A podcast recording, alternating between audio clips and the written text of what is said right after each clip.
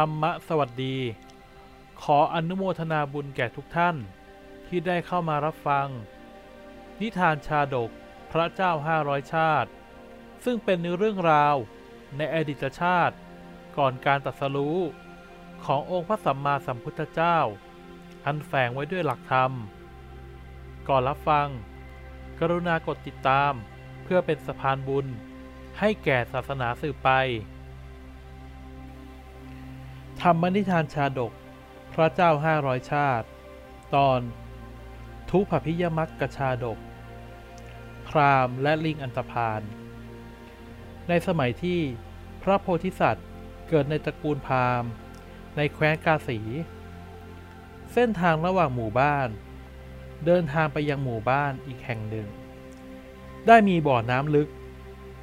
ซึ่งไว้ใช้สำหรับในการดื่มกินและบริเวณนั้นติดอยู่กับแถวชายป่าหากใครเดินทางไปมามักจะตักน้ำใส่ในรางกระบอกที่เตรียมไว้ให้เพื่อให้สัตว์แถวนั้นได้อาศัยดื่มกินด้วยต่อมาเส้นทางนั้นขาดผู้คนสัญจรเป็นระยะเวลา 4-5 วันทำให้สัตว์แถวนั้นจึงไม่ได้มีน้ำดื่มน้ำกินและปรากฏว่ามีลิงตัวหนึ่งที่กระหายดื่มน้ำเป็นอันมากและในขณะนั้นพระโพธิสัตว์ได้เดินทางไปด้วยกิจธุระอย่างหนึ่งในหมู่บ้านแถวนั้นจึงเห็นว่าลิงตัวนั้นน่าจะอยู่น้ำเป็นอันมากจึงได้ตักน้ำมาใส่ในรางน้ำจนเต็มเมื่อตักน้ำเสร็จแล้วจึงนั่งพักอยู่ใต้ต้นไม้ใกล้บริเวณบ่อน้ำลิงตัวนั้นเห็นว่าน้ำที่ตักไว้สามารถกินได้มันจึงรีบกินอย่างหิวกระหายเมื่อมันดื่มน้ำเสร็จมันเห็นพระโพธิสัตว์นั่งอยู่ใต้ต้นไม้มันจึงเข้าไปหยอกล้อทำหน้าตาหลอกล่อขู่ให้พระโพธิสัตว์เกิดความกลัวพระโพธิสัตว์เห็นอาการของลิงทำดังนั้นแล้วจึงกล่าวไปว่าไอ้ลิงชั่วข้านั้น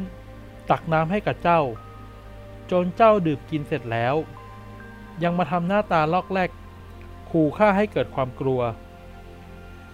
ช่างน่าอานาจใจยิ่งนักที่ข้าช่วยเหลือกับเจ้าไม่มีประโยชน์อันใดเลยการคบหากับเจ้าก็เหมือนกับการคบหากับคนชั่ว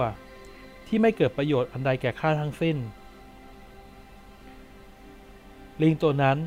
เมื่อได้ยินพระโพธิสัตว์กล่าวมันจึงสวนกลับมาว่าเจ้าสำคัญตัวว่าทำให้เราถึงเพียงเท่านี้